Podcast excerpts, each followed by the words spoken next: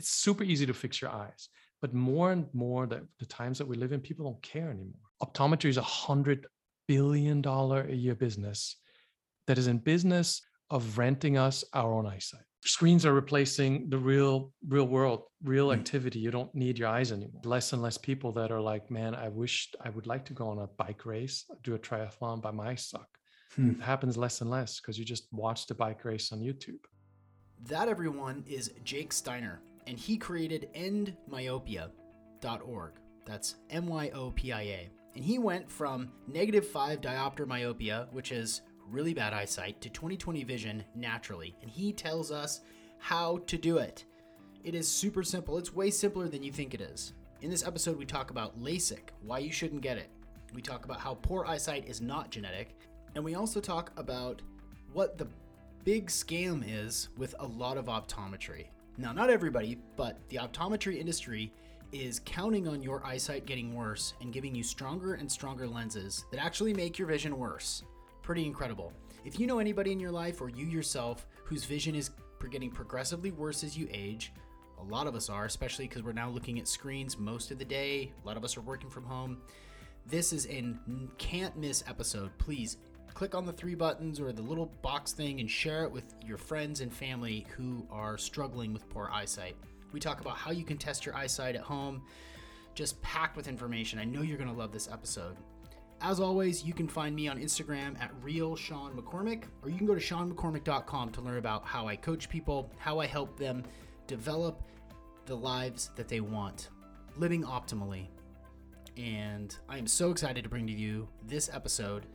Ladies and gentlemen, without further ado, Jake Steiner. Welcome, everyone, to the Optimal Performance Podcast. My name is Sean McCormick. I'm a life coach, performance coach, wellness entrepreneur, and it's my pleasure to bring to you every single week the world's leaders in the field of performance so that you can live your life at its most optimal level. Plus, cutting edge ideas so that you can stay ahead of the curve in an ever changing world. Let's dig right in. And we're here with Jake Steiner of End Myopia. Jake, welcome to the Optimal Performance Podcast. Thanks for having me, Sean. Appreciate it. I'm very, very, very excited. I'm encouraged to have this conversation because I think, like a lot of people, we have this sort of love hate relationship with eyes, sticking stuff in your eyes, wearing glasses. So I was really encouraged when I dove into the absolute treasure trove that is your your website. So much amazing information. I would love for you to just sort of give us your origin story on how you got yourself uh, and your eyesight corrected naturally. Naturally, yes. I like origin story. It makes me sound super heroic. Yeah. yeah. So I was used to be an analyst and then stock trader and still sort of an investor, partially retired. And I started wearing glasses in my early teens, which I guess was kind of usual back then. School, homework, parents took me to the optometrist. Optometrist says I need glasses. Uh, and every year or two after that, I got stronger glasses till I was at around minus five. And that's that's basically strong enough to where you can't find your glasses if you put them down somewhere and you forget. And then somewhere in my 20s, I was already kind of sort of retired.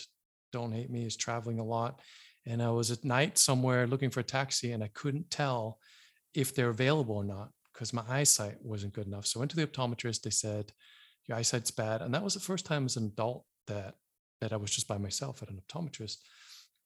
And I went, Well, why is that? Just because my job, right? Like I'm an analyst. My my job is to ask why a whole lot Yeah. and so it's just it was just a you know natural occupational hazard and the guy goes it's genetic. And we know it's not genetic right? Like that's not how genetics work. Like i'm not a geneticist but the gene pool of humans didn't massively drastically change in the last 50 years. It's not possible for all of us to suddenly have bad eyesight. It's Hmm. just it can't be genetic right? Like i only went to university but in biology they teach you enough about that stuff that you go oh that seems unlikely. Mhm. and so this was before google scholar which awesome resource for anybody who's not aware of it. So i went to libraries and i just went what's up with this thing? And i found that myopia short-sightedness is definitely not genetic. And there are tens of thousands of studies, literally going back 50 plus years, explaining exactly where short sightedness comes from. Absolutely not genetic. And then what I found is that glasses that they sell you cause your eyesight to actively get worse. And that was kind of shocking. And again, this is not, this was before internet was as much of a thing as it is today. So I was reading this in books that were definitely not conspiracy theories. And the biology explained how minus lenses literally make your eyesight worse. Healthy eye adjusting to a lens that it doesn't know is there. And so basically, optometry is a hundred billion dollar a year business that is in business of renting us our own eyesight. From there started a big long journey of I, I was guessing based on what the biology said that there's a way to reverse it because the eye's not broken. And I read all the books. I tried the Bates method. Uh, I went to Nepal. I did eye acupuncture there. That was not so much fun. Whoa. I tried eye yoga and all that stuff. And eventually I came up with my own sort of approach. Now, as we're talking, I don't wear glasses. I don't have contacts. I didn't do LASIK. I have perfect eyesight. Awesome. I love these sort of N of one biohacker stories where it's like, you know what? I just got fed up with it. I decided to just fix myself because nobody had any good ideas for me. Those are really the best because that comes from within you. This this need, this want to like uh, to solve your own problem. Can we do some terminology clarification, uh, if you would? The, the distinction between nearsightedness and farsightedness, myopia. Uh, sorry if I pronounce that incorrectly. Like, what, what do these what do these terms mean? So, nearsighted or short-sighted, super confusingly, means that you can't see clearly at a distance. Farsighted is the opposite. You can't see clearly up close. So, farsightedness is pretty uncommon. It's mainly older people that have trouble reading. Most people are nearsighted. Nearsighted, short-sighted, myopia, all exactly the same thing. You need glasses to see at a distance as you as you dove into the literature how far when did when did corrective eyewear first burst onto the scene who had the great idea to put uh, telescope lenses in front of your eyeballs 16th century and the, yeah that's when glasses were invented. And the only people that were glasses in the 16th century were monks because the monks were the only ones reading. And that's hmm. kind of where the whole story starts right? Like the the connection between myopia and nearsightedness and spending a lot of time with your eyes focused up close starts there. And then the next big stop for glasses was about 100 years ago um, where education became a lot more widespread and a lot more people younger people were reading so in that class of people glasses started emerging more frequently and today it's depending where you are. Uh, Western countries, it's like 50% ish. And a fair amount of Asian countries, school age children now, uh, 90% of them need glasses. Which makes sense, right? The classic sort of nerd archetype is the the kid that reads all day and needs glasses because his eyesight is getting worse and worse as he reads more and more with a book, you know, 18 inches away from his face. Yeah, I guess I guess that makes sense. I, I'm glad I'm glad that you mentioned the industry because you know, as a skeptic myself, I always wonder, like, is this just people taking advantage of uh, of others, or is it shaky science? Is it a little bit of both? You know, I know that you don't hold punches, so I want to really kind of hear give give it give it to me straight. So it's weird it's super, super weird. So if you go to scholar.google.com, it's the Google search engine just for peer reviewed clinical science. Like whenever I hear a new far-fetched idea from somebody that's especially like health related, I'm like, what does the science say? Not that it's right or wrong, but it's just at least what are people saying that are researching this stuff? And clinical optometry and ophthalmology, they publish journals that are meant for what I call retail optometrists right? Like the professional magazines basically discuss the cause of myopia just to a degree that is beating the dead horse. It's a muscle spasm. There's a focusing muscle in your eye, spasms from too much close up. It's when you look at something up close, that that muscle gets really tight to focus the lens in your eye. The further you look in a distance, the more relaxed the muscle is. It's like children's level knowledge about vision biology the muscle spasms that get stuck. It's called near-induced transient myopia or pseudomyopia. If you Google Scholar that, you're going to see just thousands of studies on this. They should know. They should know. And I've been to a fair amount of optometrists initially when I was excited about this. By the way, End Myopia started because I was pissed off. It wasn't that I was trying to like sell a course or do a thing. I was just ranting. If you go all the way back to the beginning of the site, that's where the posts are still there. And I'm like, I brought these things. I brought printouts. I'm like, what is up with this? I've been kicked out of optometrist offices. I'm just like, you have to be kidding me, right? Like the cause is not a question. It's clearly explained. And then I was like, okay, and the glasses make it worse.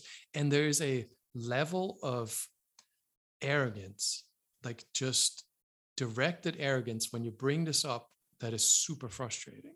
And my parents are both medical doctors, so I understand it can be difficult for you to be in a profession and random ass people that come in your office that self-diagnose and know everything better than you do with you know maybe as much as 12 years of extra education. That can be frustrating and i get that and i empathize with that right? But it's still i got to the point where i'm like there is a some maybe unintended malice there the industry at large knows They're selling contact lenses now that that are supposed to counter some of that effect from glasses making your eyes functionally worse. I don't want to say on purpose, but it's part of how they work. They make your eyes worse. They sell contact lenses now to slow that down. And in that literature, they explain how they work. And how they work basically is saying our glasses that we normally sell you would make your eyes worse faster than hmm. these contact lenses. So it's a super weird thing. It's like the individual guy that you go see doesn't know, but he absolutely should know. If you mention it to him, he gets pissed. Hmm. The industry at large acts like it doesn't know, but they sell you expensive products that clearly show that they do. So it's a weird kind of don't go to a, a, a, a mall basically and don't go into a store where you see it's clearly a place where they sell fashion frames and take what they construe as medical advice from them. I mm. think. Yeah. Well, you're in the right community here with listeners that are, you know, doing trying to figure out what's best for them, how to optimize their health and their performance and not be duped by uh the man, whether it's the big big big eyewear or fill in the big big blank. Um yeah i think i think that's kind of interesting and the the idea that that comes up for me is this idea of a crutch and i don't remember who wrote the book about it but this idea that when we rely on these various crutches then different parts of our physiology uh, our mentality sort of uh, atrophy a bit. Um, you know a bed is the, is an example of a crutch. You would probably sleep better outside on the ground um, shoes are a crutch glasses are a crutch and the more that you use them likely there's these deleterious effects you know that, that seem to be unintended by the user and it just kind of keeps going and going and and and i want to talk a little bit about what's going on with my eyeballs. Uh, this is great timing because i'm you know thinking about going and getting lasik for just one of my eyes. Uh, oh dude i've got good ones for you on lasik okay. Let, let, let, let's let's let, let's get into that a little bit later because because i think uh I, I have a lot to learn. I'm open to learning. Um so obviously this is a massive issue for so many people because so many of us are staring at screens from the moment we wake up in the morning to the very moment we go to sleep at night with our phones in front of our faces after three hours watching Netflix, after nine hours uh, watching screens, you know, uh, uh, on, on, a laptop work, uh, doing work. Do you happen to know uh, any statistics or any trends regarding like general eye health of, of uh, humanity? I know. Okay. So professionally, right? Like I used to be an investor and I still I, I have a portfolio of random stuff. I buy lens stock. Right? I have made a crap ton of money on lens stock. You know, everybody talks about Tesla and Netflix, but lens stock has done really well because uh, lenses cost two to five dollars wholesale, hundreds of dollars retail. So the average profit margin is about five thousand percent in a retail setting. Wow! When you buy glasses, it's a beautiful business. so it I don't know how far into that you generally go, but it's it's you're buying these things and you're being encouraged to not along with your screen use, right? Like we're addicted, we're super addicted to the screens, like what you mentioned. One of the things I really got into, which is weird, uh, it's super easy to fix your eyes, but more and more that the times that we live in, people don't care anymore. Yeah. Right. Because we don't go like, I want to learn kite surfing, but my eyes are too bad. I need to do something about my eyesight because we're not, we're never encouraged to get bored. We're never encouraged to go, what am I going to do with this time on my hands? We don't need our eyes. Like this has become a thing where young people just go, yeah, but for what? And then if somebody's in, interested in it and wants to improve the eyesight, one of the big challenges, and this is super weird, is well, what do I do? Because I'm like, you need three hours of distance time every day, right? Like you really do. And that could be driving to work, fine, you know, like taking a walk, fine, but you need a hobby. You need like a thing that you're gonna go do that that requires your eyesight. And there's a, a shocking and growing amount of people that don't have a thing like that. Hmm. You know, like what do you do for fun? You know, it's just your thumb scroll, scroll, scroll. So it's kind of becoming a weird hybrid topic. Like 10 years ago, when I was talking about this, it was largely just a here's how you fix it. It's easy to fix. And people didn't have to go, well, for what? We didn't talk about, like, for example, glasses. If you wear glasses, social anxiety goes up because you don't have peripheral vision, right? Your whole periphery is just a blur. Your visual cortex goes, something's totally wrong here in the head. And you just feel anxious you the nerd thing you mentioned before you act kind of funky and weird tiny bit to the person you're talking to staring through glasses because you're just your eyes are trained to be fixated on the center of that lens. So your eye movement your head movement your neck movement is slightly unnatural. People bullying you in school or calling you a nerd when we're kids like as adults we just don't say it out loud it's because you seem weird because you're kind of staring.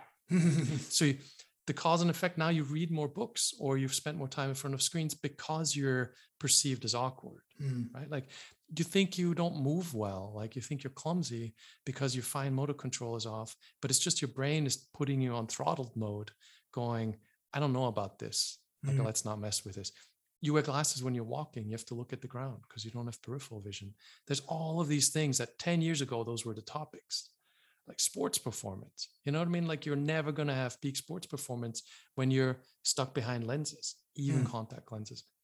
Today, it's more of a, it's becoming more and more fringe. You know, people that are actually like, I should have better eyesight. Why do you think it's becoming more fringe? Because of that, because the screens are replacing the real, real world, real mm. activity. You don't need your eyes anymore. Right? Yeah. There's less and less people that are like, man, I wish I would like to go on a bike race, do a triathlon, by my suck. Hmm. It happens less and less because you just watch the bike race on YouTube. I see. Okay. Yeah. Well, you've you've already kind of teased one of the, you know, you've you've teased one solution, which is to have, you know, three hours of distance eyesight a day and, and I definitely want to get into how this works and what some of the practices are because that's that's the good stuff. That's the that's the the meat and potatoes of it. Is all uh, myopia reversible? No. Okay. Um, and I'm just saying that as a standard disclaimer because I don't. There can be causes of myopia that are that are an actual health problem, and I probably should have said this earlier. Um, not a doctor, no medical advice. Right? Yeah, sure. They, got Whoops. it. Um, there, there are medical condition. If you have a medical condition, you definitely should go see a doctor, right? Like if you're wearing glasses that you bought in a retail fashion mall, um, and your eyesight used to be better before you started the treatment, and now that you have the treatment, your eyes keep getting worse. Then, I my suggestion is that you don't have a medical issue, right? Like that you just need better habits, mm. basically, getting away from the glass. For example, since I tease the good stuff, if you went to the optometrist for the first time, and the first time you go in there, your glasses diopters are really low. It's, it's minor. If you were to always take those off when you don't need them, your eyes would never get worse. Hmm. You would not be, you would never become a repeat customer of that business. Always take them off. Curiously, the optometrist tells you to always keep them on. Right. But you don't in the beginning you don't need them for computer screen distance take them off right there's something called hyperopic defocus that happens when when the the minus lenses, the glasses in front of your eye, move the light back inside your eye. And not to get too complicated on the biology, it's basically some of the light hits behind the retina. And the, the eye is a fluid filled ball, so it adjusts in length. And it does that throughout your whole life. It keeps readjusting itself because it's never perfect. And whenever light goes behind the retina, it elongates because it thinks it's too short. Glasses cause the light to go behind the retina to some degree. The eye elongates now the optometrist has a repeat customer because you need stronger glasses to compensate for the longer mm. eye. And i will compensate again by elongating again. And for your question as to do i see more issues as the more the eye elongates retina is in the back of the eye attached to the eyeball. And the eye elongates it becomes football shape. The attachment of the retina starts to stretch and eventually parts of the retina pull away from your eyeball or can the, the risk increases by hundreds of percent for higher diopter myopia. So one of the common procedures is laser surgery that helps stop the retina from detaching from the eyeball. Super useful. Like when you said you're a skeptic, I'm too. Like that kind of procedure saves your eyesight, right? Because at that moment, if you don't immediately go to the ER, the eye just the retina just keeps detaching and detaching till you have no vision and it's not fixable and you're blind. Mm. You go immediately, they use lasers to attach them, you're fine. You might still have spots in your vision where you can't see. I read the investor reports for the companies that build and sell the machines to do this, which are brilliant machines, but their tone is kind of scary because they're excited about the growth of the industry, right? They're like, yay, we're selling way more of these laser machines making more money, our investors are happy. But why they're selling more of those machines is because more people are getting ret- retinal detachment. Retinal detachment, a direct consequence of the elongating eyeball. So there's a hmm. lot of stuff like that where the industry is extremely profitable and it's becoming more profitable because we don't care about our eyes and we don't think about just throwing lenses in front of it has consequences. Today's episode is brought to you by BioPro Plus.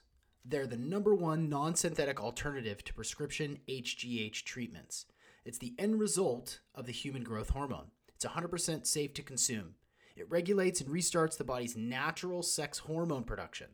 It increases immune response and assists in elevated glutathione levels, elevated mitochondrial production, and decreased insulin sensitivity.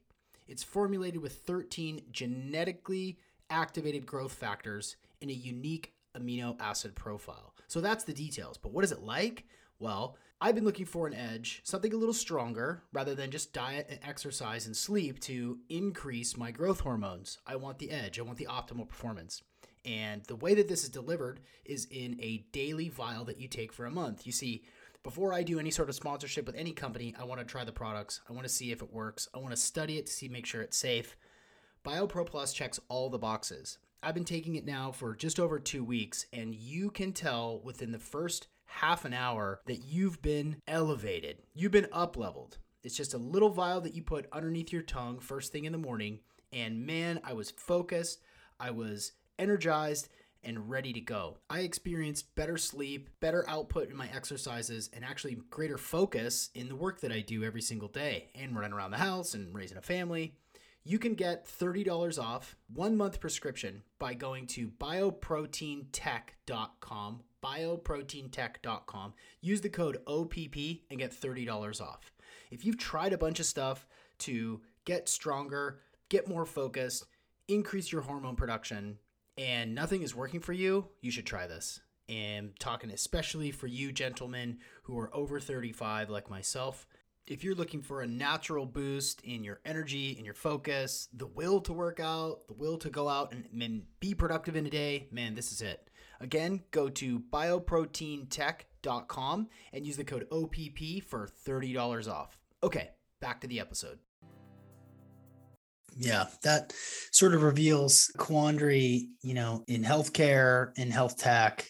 People are fatter, sicker, poor eyesight and there are these solutions but lifestyle lifestyle is everything. How you choose to spend your days where you prioritize your time how much how much time do you dedicate to your health and wellness? You know that some people are just not going to do that. They're going to prefer a pill or surgery to to anything else so then w- walk us through if you could. You, you said it's you said it's simple and and that's maybe simple and easy uh, are not the same thing. Maybe they are but walk us through what you found for yourself and, and what you've done to help so many people. So it is it's okay it's like going to the gym will make you stronger. Lifting weights right builds muscle. If you want to have better cardio endurance go for a run. I'm going to explain this on that level right? It's not obvious to people so this level is enough. It is simple in that don't wear glasses stronger than you need. So that means when you're looking at a computer distance the glasses the optometrist sold you are for distance vision. They're not meant for sitting in front of a computer. Either take them off if you do, if you can still see your computer screen fine. If this if you're so far into the glasses subscription that you can't even see a computer anymore good job optometrists get weaker glasses right? Like if you're wearing that minus five like like i was wearing you could buy a minus four a less and you could still see the computer screen but not any further. That prevents a lot of that eyeball elongating i say right? Like if you do that for a month if you always only wear glasses as strong as you need for computer distance, if you ever forget and keep your distance glasses on, you're going to feel dizzy and uncomfortable immediately. The strain awareness comes back hmm. that now you don't have. Do it for a month. Just wear adopt a week of glasses for computer screen use, and you're going to be like, wow, that makes a massive difference. Simple, right? Like the exact diopters becomes a question. It's like now you're in the gym and you're like, well, which weights, which movement? But about adopt less will make a big difference. The second thing is eventually, once you do that and you kind of become familiar with how diopters work, super simple, how to measure your nearsightedness, also super simple, how your eyes are kind of sandbagging. You could move a little further away from the screen and hey, I can still see it, right? Now you're challenging your eyes. Once you figure all that out, you buy distance glasses a tiny bit lower than what you're currently wearing challenging your eyes just a tiny bit. Like my, hmm. my minus five example, you'd go down to minus 4.75, the smallest decrease that you can make. You can still see everything fine, right? Like you might have 2025 vision or 2030 vision, still works, but the the menu in the Starbucks in that's half dark, that's behind the barista's head, now becomes a little bit of a challenge to read. That challenge over time, three to four months, your eyes are going to be back to quote unquote perfect with the slightly lower power glasses.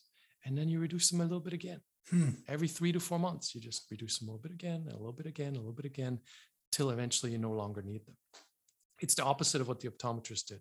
They sold you slowly stronger and stronger and stronger glasses, causing your eye to elongate. Our theory is that your eyeball is getting back to its normal size, its hmm. normal length. But this is on, going on 20 years now, right? Like N of one was the beginning of it, and now it's end of a lot of people. um, a Facebook group has 20 some odd thousand members. I saw forum that. is yeah, forum is 90 some odd thousand. Lots of people post, even optometrists confirmed improvements. It's super simple and it's not at all profitable in any way. And all my stuff is free of courses, but you don't need to buy anything because it is the big picture of it is that easy is don't wear strong glasses for your close-up use and slowly gradually reduce the distance correction and get your eyes to readjust to less um, diopter dependence it makes tons of sense it makes and the the exercise uh, sort of corollary uh, yeah if you if you strengthen your eye if you if you give your eyes an opportunity to get stronger by reducing what you think you need, you're actually making improvements over time. Can you say how long in between those times of stepping uh, the strength down? What did you say? Just a couple of months? Three to four months. Wow. Is the average. Yeah. Super common mistake is people, okay, so you do it for the first time, right? Like you get into this and you're like, this is crazy talk. You read into it a little more, you realize that it's plausible. You try it out, right? It's not that hard. You go on Zenni and buy slightly weaker glasses a month from now, three weeks from now, you can see fine with those. And you go, what in the hmm. F? It's different to listen to a podcast than to actually try it. Yeah. You, you, don't even care. Like you're wearing glasses, you're like, yeah, whatever, I don't care. But you just try it out, right? You hop on Zenni, buy them online, 20 bucks. You wear them and you're like, oh, I can see the freaking same. And then you do it again. And you're like, after two weeks, you're like, I can see the same again. Huh. And you do it a third time and you're like, what in the world is going on? Most common mistake is this the people reduce too fast.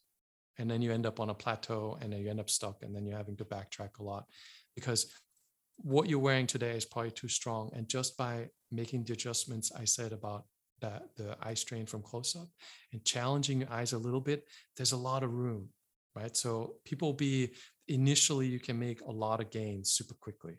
It's hmm. like gym gains, beginner gains, kind of, right? but three to four months is kind of where you want to be. Gotcha. So you mentioned uh, being able to test uh, test yourself. How does how do you do that? Oh man, you have to absolutely you have to go to an optometrist and sit in their chair and like just not be told at all what's going on. That's that's super critical. Um, so nearsightedness diopters is just how far can you see before there's blur? That's it. You do not need an optometrist for this. Go for an eye health checkup by all means. But for somebody to tell you how strong your glasses have to be, you can do that at home super easy. It's you take a book, better than screens in generally. Uh, you hold in front of your face at a distance where the text is super clear, perfectly clear, and you slowly move the book away until you notice the tiniest bit of change. Like the text is just like less perfectly clear than it was. Measure the distance from your eye. Just take a measuring tape next to your eye to the book. That's how far you can see clearly. That's your degree of myopia. You take your, the number 100 divided by that distance in centimeter equals the diopters of glasses you would need for perfect eyesight. So, for example, I can see 50 centimeters, right? And then the text just starts to be slightly tiny, tiny little bit fuzzy. 100 divided by 50 is two. So if I went on Zenni and bought minus two diopter glasses, put them on, I would have perfect distance vision. That's all it is. So for you to measure your eyesight, that's it, the distance before blur starts.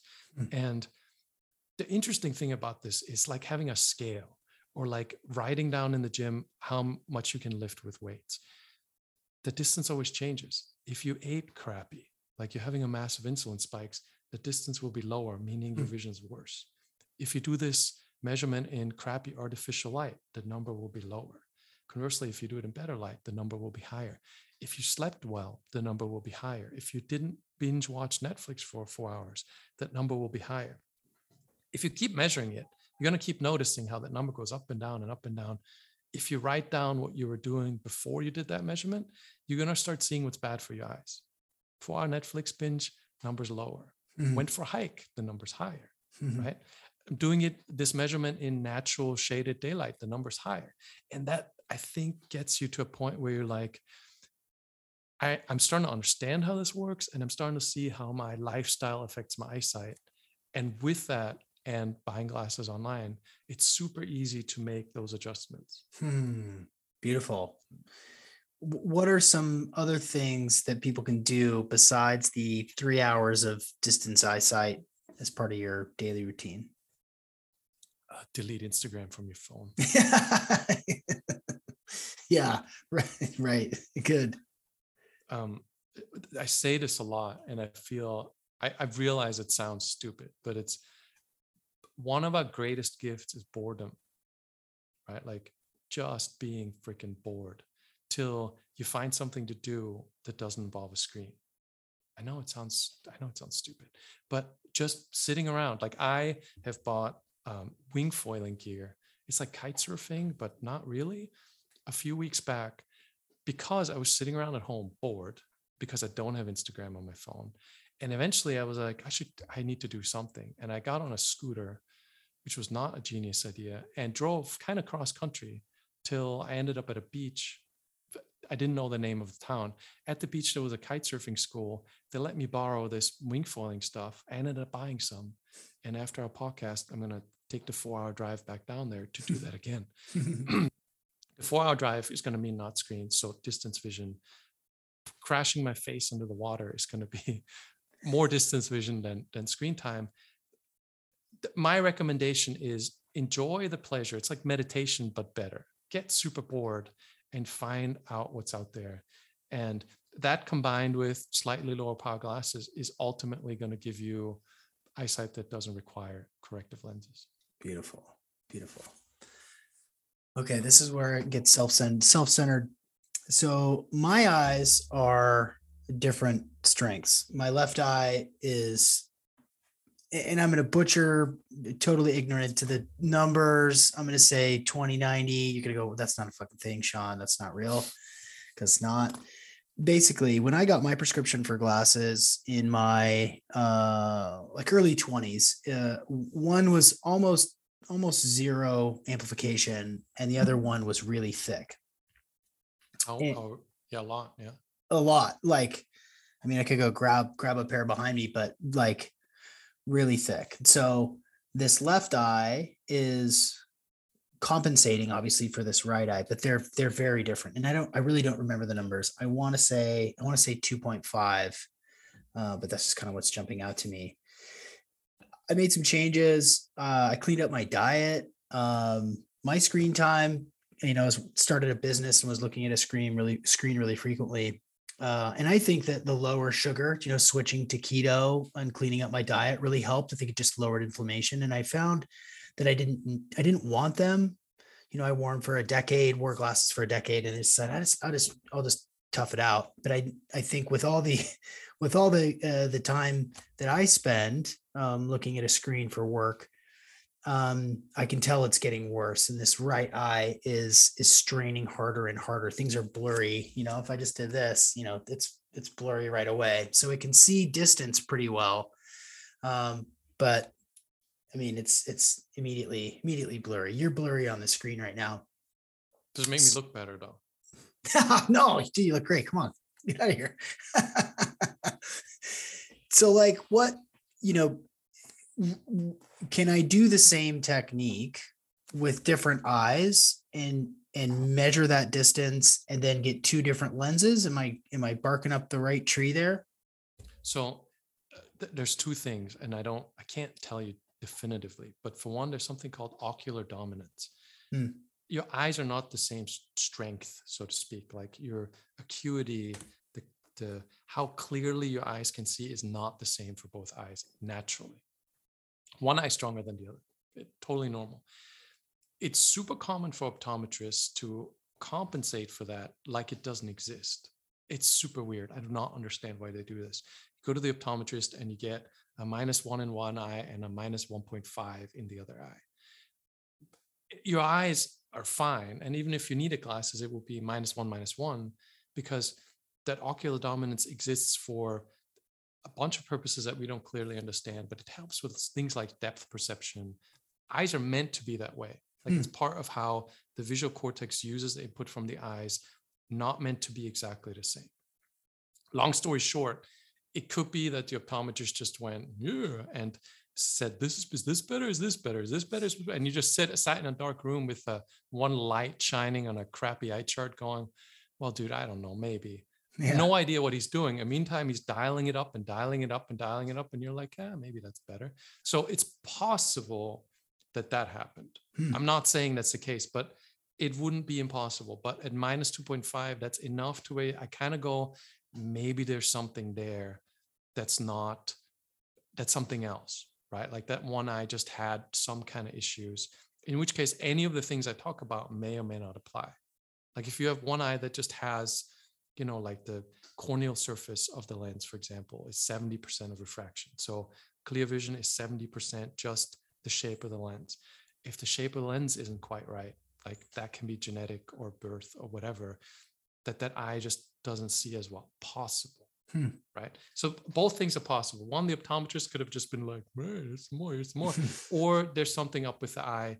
We don't know the thing that you don't want to do is just not compensate for that at all because either the eye is just going to stop participating right? Because it's just if it's not strong enough to be part of the image eventually your brain just goes yeah forget that one. Yeah. And then then you're kind of in a more complicated territory so ignoring the problem isn't super helpful. Compensating for it as much as the optometrist recommends is not great because that eye is just going to get worse and worse and worse because it elongates because the glasses in front of it are strong. Mm-hmm. So if it was me, is not medical advice. Yeah, yeah. If I had this issue, I would try to figure out what lens I need to put in front of that eye for it to participate, right? Like you measure the distance. How far can the quote unquote good eye see to the screen? How many centimeters, inches? I'm not good with inches. How many diopters do I need for the other eye to be close to that? Hmm. Right? Like if it's 50 centimeters in the good eye, 48 for the other one. Enough to where you pop the glasses on, you're like, nice, Mhm. nice. But if you close one eye, it's a little bit more challenged. You know what I'm saying? Because Yeah. if you compensate the the other eye for 50 centimeters, also it has no encouragement and it's just going to get worse. Hmm. Odds are, like unless there's some unknown medical condition that I'm not aware of, I would slightly undercorrect that eye a little bit and then keep track of the measurement. The same thing I said before, right? Like do a Netflix binge, eat a pizza or don't, right? Like do whatever and measure just keep a log of both eyes. How far can this eye see? How far can that eye see? And then see if there's any difference a few months from now. Yeah. If there is, right? If the minus 2.5 eye is happy with a minus two, and then that that distance increased by a centimeter, lower it by about quarter diopter again. No hurry, you know, three to four months, easy. Just make sure both eyes are participating. Don't make the job impossible because that sucks. It's a lot of eye strain. And eventually the eye gives up. But just give it a little bit of challenge and see if it adjusts to it. If it doesn't, then that's a fixed value. And then you got to look at other options. But it's very well possible that six months from now, that minus 2.5 is a minus two Hmm. right? And then you're like, hey, can I get to minus one point something? And maybe you can, right? Like it's very possible that two or three years from now, that eye is not a minus 2.5. It's just as good as the other eye. Hmm. Possible. But the only way to find out is to give it a lens to where it can see pretty well and just introduce a little bit of challenge. Yeah. Great. Yeah, that's that's awesome. So then how what's the best way you know how do people find really high quality optometrists ophthalmologists like is there are there how do you find a good one If you find one next to a shoe store, that, that's always, dude, when they call these things prescriptions, by the way, they're clear curved pieces of plastic. yeah right? Like millions of dollars were spent in lobbying to make glasses prescriptions because they're two to five bucks. Hmm. And they were really worried that somebody's going to go, well, we're just going to sell them for 10. Right. Mhm. So to protect the profit margins, they were like, oh, these are prescriptions.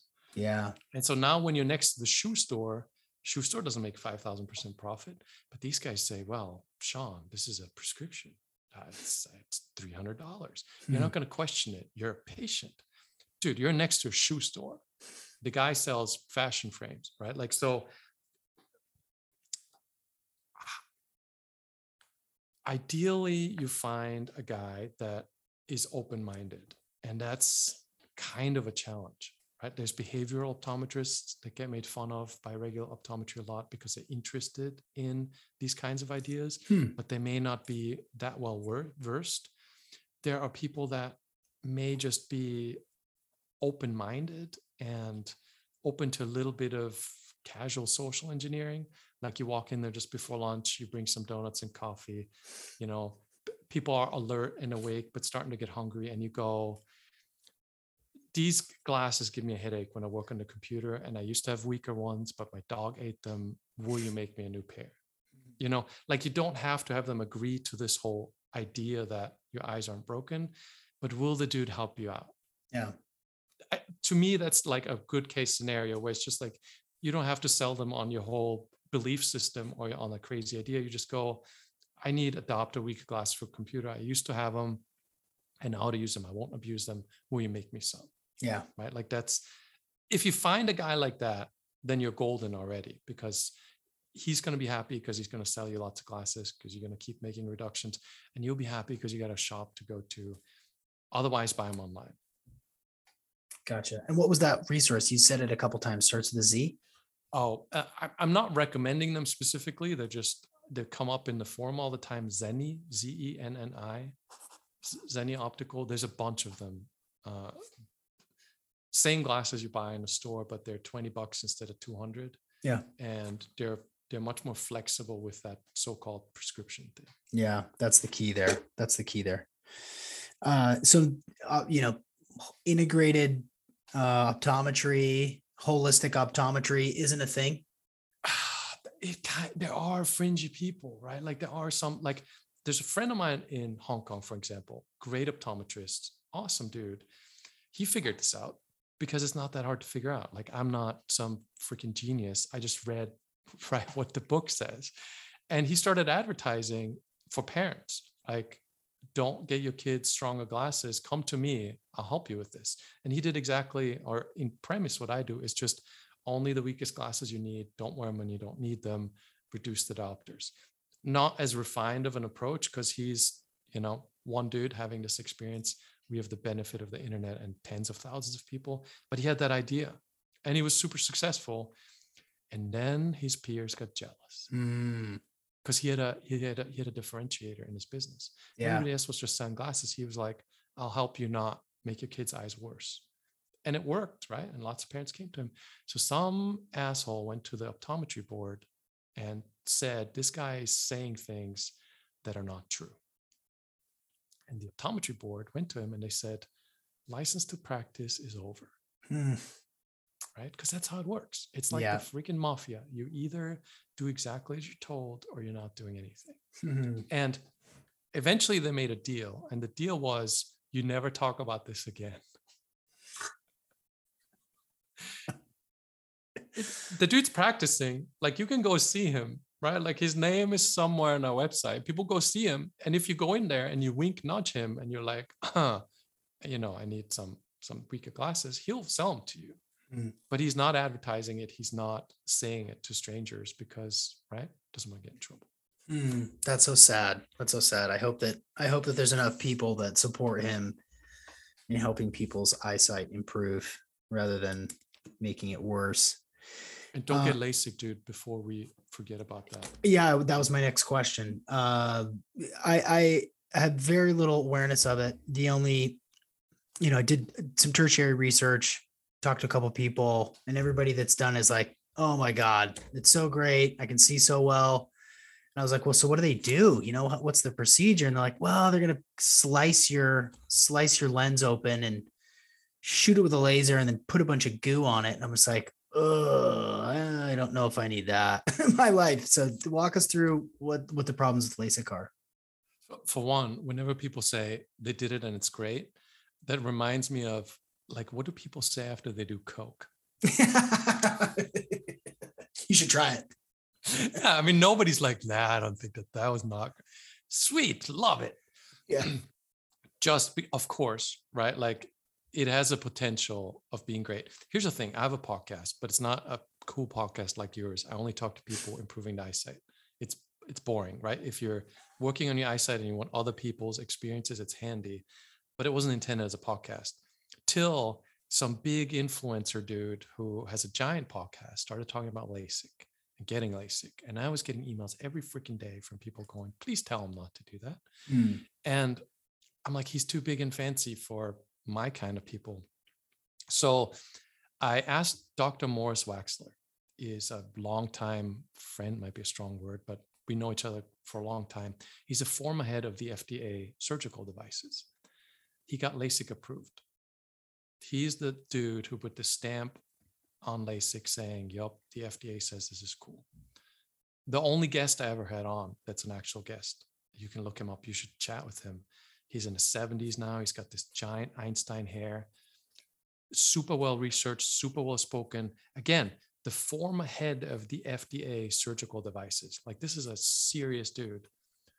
Went on an hour on how LASIK is just the worst possible idea ever and how the FDA had absolutely no criteria for medical consequences. Whoa. It's shocking. I'm not promoting my podcast. I'm just saying you listen to this dude. I do a terrible job interviewing, but he carries it.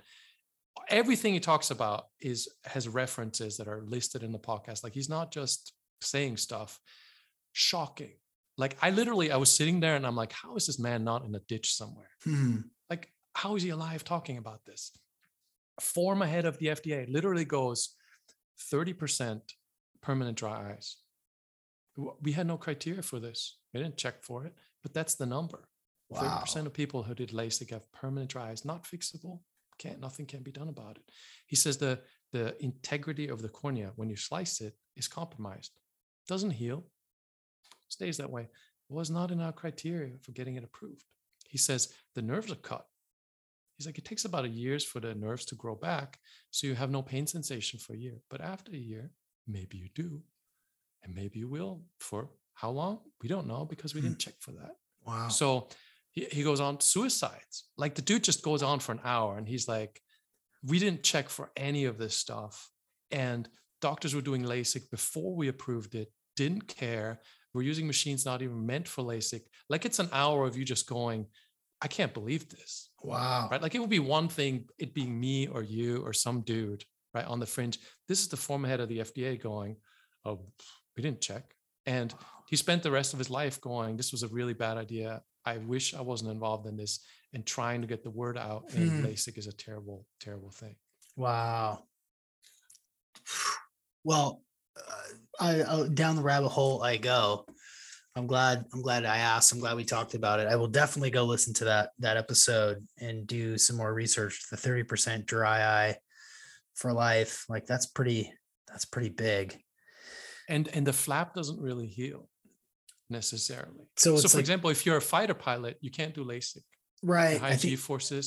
yeah. yeah it so you, do you want that and then what happens the other thing that happens super fun stuff i could go on this for hours lasik is just like putting a contact lens in your eye functionally it's not a cure it's not a fix it's just cutting a contact lens right into your eye if before this procedure your eyes were still getting worse as in like two years ago you got strong contacts four years ago you got strong contacts odds are this is still continuing so this is just another contact lens as far as the biology is concerned. Two years from now, that LASIK is wearing off, like they say, and they want to do a touch up. Your eyes just continued on the progression of elongation. You Hmm, want to do that a second time. Hmm, So LASIK is is works out for people whose eyes were super stable before. They had the minus four for the last 10 years. Now they got LASIK. They got lucky on the dry eyes. Their vision stays perfect. Hmm. But if their vision has still been progressively changing, that'll keep going. hmm. Right. So the procedure is not only super questionable as far as your how your eye long term interacts, it's also questionable as in is this really a fix? Yeah. Well, it, it does. And the reason I haven't done it yet is because it does go against my sort of general ethos around health optimization, which is can I fix it with my diet? Can I fix it with sleep? Can I do it? Can I fix it with meditation or lifestyle factors to actually improve it? And it sounds like uh, sounds like I've got some good ideas to work with now. Lasers, dude. Lasers. I mean, it's pretty sexy. I mean, uh, Yeah, meditation. Come on. it's not. Lasers. yeah, candle gazing. I mean, Nonsense. uh, so uh, just a few more questions before we wrap it up. Um, you got is there a swell coming? Is do you have you looked at the waves yet? Dude, it's like four hours away. I don't even know if there's wind. It's just I I've deleted all social media. I have no when we shut this off, I've got nothing to do. Right? Like it's it's yeah. Good I'm on just you. just just yeah, just to get out there. Good for you. What's your mission? Just antagonize optometry till the day so far, so good, right? yeah. Screw those guys seriously like i just okay so awareness i want people to I, I deal a lot with parents now which didn't happen 10 years ago even five years ago it wasn't like this. It's every freaking day i get emails from parents going my five year old went to the optometrist. It sucks. Hmm. like you have kids you don't want that. And if there's one thing talking about adults i don't care about adults like i don't care what you do. It was more of a i was trolling optometry because it's bullshit and i want people to know about it. But other than that whatever. The parents and kids thing rubs me the wrong way on a different level because i've Yeah. got kids. You take my five year old to the optometrist and he goes oh genetically defective. Bullshit Hmm. bullshit right? Like a lot of that happens and i really want if a parent goes on the internet and types in whatever keywords related to the kids having glasses i want them to find other answers Hmm. ipad's not a freaking babysitter right? Yes. like number one number two print out an eye chart at home see what your kid can actually see don't trust the optometrist numbers because they're probably way too high. Hmm. Your kid gets glasses, your child is going to get bullied for the next 10 years. Do you want that? Like, is that the way you want to go? Yeah. Right? Like, there's so much stuff I that I, it's weird because I'm not, I don't care about people, right? Like, I'm a nihilist. I'm a, just a terrible person. But that there's something in that that just pushes my button where I'm like, that's wrong, right? Like a five year old at the optometrist who's now going to be bullied forever. That's messed up. Yeah. And it's wrong because the child does not need glasses 90% of cases. There are developmental issues, blah, blah, blah. Not for the guy next to the shoe store to decide, right? Like, go to a pediatric ophthalmologist. If the pediatric ophthalmologist says there's a, some eye development issue, sure, right? But never go to the optometrist next to a shoe store with your five year old. That Yeah. my mission is it's not to change the world, it's not to be famous. It's just if you're looking for answers, you're going to find answers that are better than putting glasses on your kids. Here, here, man. That uh this sort of you know, we started with the origin story, you know, this reluctant hero thing is just coming out of you, you know. no, man. No, it I is. don't- I don't, like is. it. I really don't like it. no. It is this this reluctant reluctant uh hero on a campaign. Um you know, and, and, it, and it strikes me over and over. Just go outside. Just just go outside. Take your kids outside. Tell them to go outside tell them to stay outside until dinner time yeah so much so many issues health issues mental health issues uh will go away if you just make your kids go outside it's just it's true I moved my family, well, a longer story, but we moved to a jungle, a remote jungle in Myanmar. We built a fully off grid house, like an idiot, of course. Um, but part of my reasoning was my kid is going to be so far away from phone bullshit for his developing years. yeah They play in the mud, they play with sticks. The kids don't have phones. He's not going to have his schoolmates going, oh, watch this thing on YouTube. Nobody's got phones yeah right? So he plays outside. And when adults come over and anybody has a phone, he's not allowed to play with it. yeah You know? And yeah He can watch cartoons on TV at a TV distance. And then he gets bored and cranky, right? And in the beginning, it used to be a big fight where the mom was like, he's super cranky. I'm like, well, he's going to be cranky till he figures out how to fix his own boredom.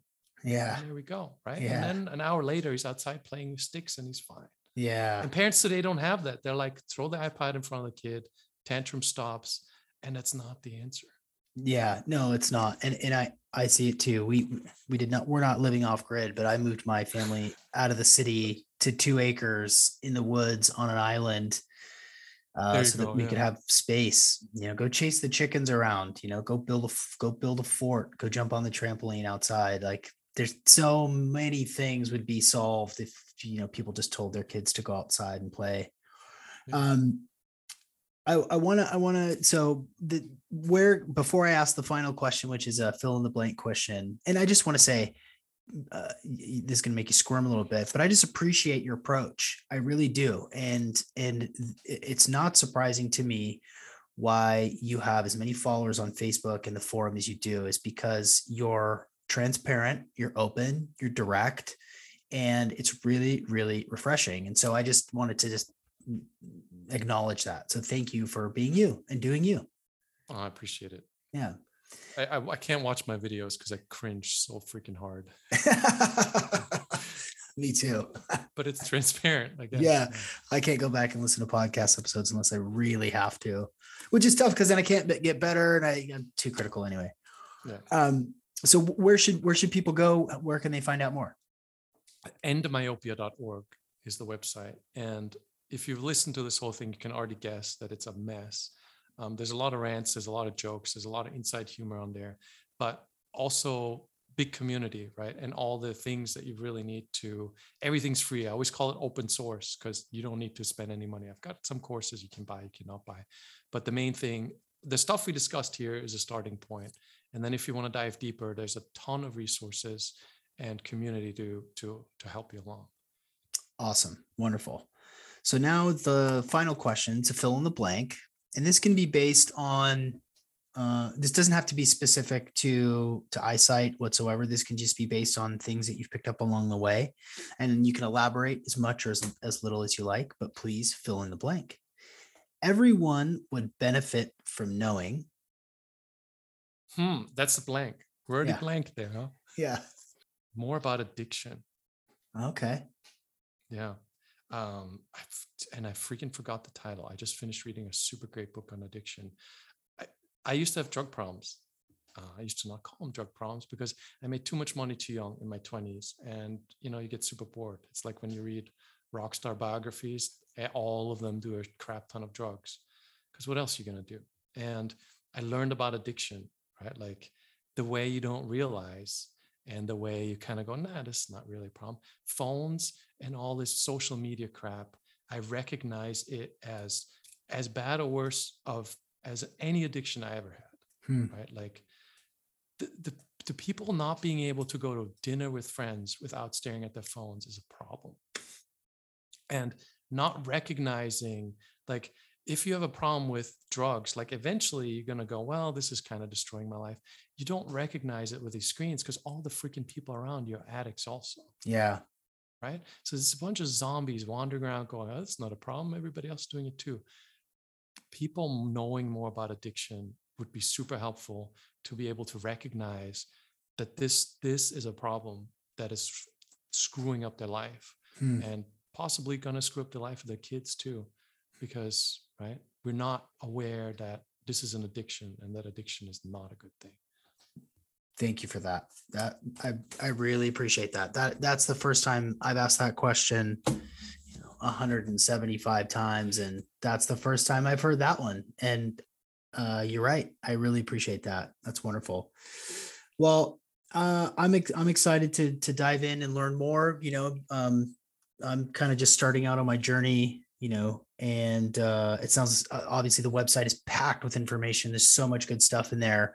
I'm going to dive down the rabbit hole. And uh, thank you so much for being a guest today on the Optimal Performance Podcast. thanks for having me sean i appreciate it